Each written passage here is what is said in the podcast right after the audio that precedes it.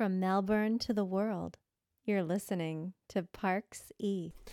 G'day, this is Chris from Parksy Webson here. New week, new podcast. So, I watched Citizen Kane last night for the very first time. And I think it's an amazing movie. I can see what all the hype is about, why it is what it is. And I was talking about it with someone last week. And and I thought, you know, I want to watch Citizen Kane. I figured, so I did. I Found a place online where I can rent it.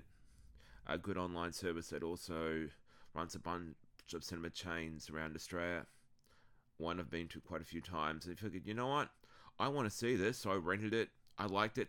And my aim is now is oh, there are a lot of movies I have never seen in my lifetime that I really should be seeing. So some movies I'm not going to mention like you're going to what? You've not seen that film before? So my aim is to try and watch more of these movies that I haven't seen and sort of tick them off a list of movies I should really be seeing to find out why they're so popular, why they have the status they do.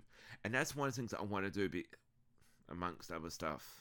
Because at the moment, we can't do a lot, so why not watch a whole bunch of films that you've never seen before that you should be really seeing?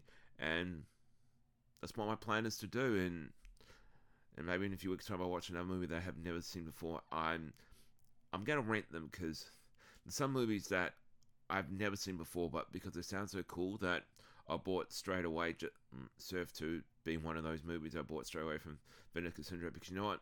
It sounds so cool. I had to have it on Blu-ray, which I do. So my aim is to do a lot more of that and to watch some movies I've never seen before that I really should see. That that I should be checking out to find out why they are what they are. And well, Citizen Kane is a I really liked it. It's an amazing movie. I'm glad I saw it.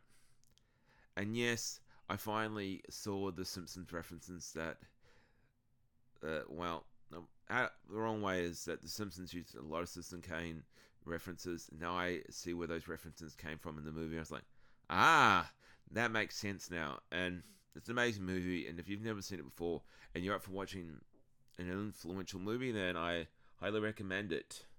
So yeah, that's my plan is to watch movies I've never seen before and try and watch them a little more regularly and rent them. So there's no I'm have never seen before in my lifetime, which I'm going to watch next.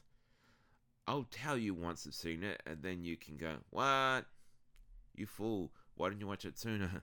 So that's my plan: is to, you know, there are a lot of amazing movies out there that I haven't seen that I really should see, and I start with Citizen Kane. And if you do also know me, I do love my cheesy B grade movies. I do love my action films. I do love my I still love a good horror movie every once in a while. But I love my cheesy action B movies, and I've got heaps of those in my collection. So I'm not a complete snob when it comes to film. Like I do love cheesy movies, and and I also do love good movies. So that is the plan. And I was thinking about what I was going to talk about today, and figured I watched Citizen Kane last night. I thought it was a great movie, and you know what? I need to watch more of these kind of movies that I've never seen before. So let's talk about that. So that's what my plan is.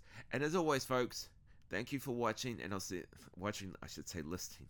Thank you for listening. While you'll be hopefully watching my video soon when that gets finished, and I'll see you again in the next one. This has been a Clear Springs Entertainment production.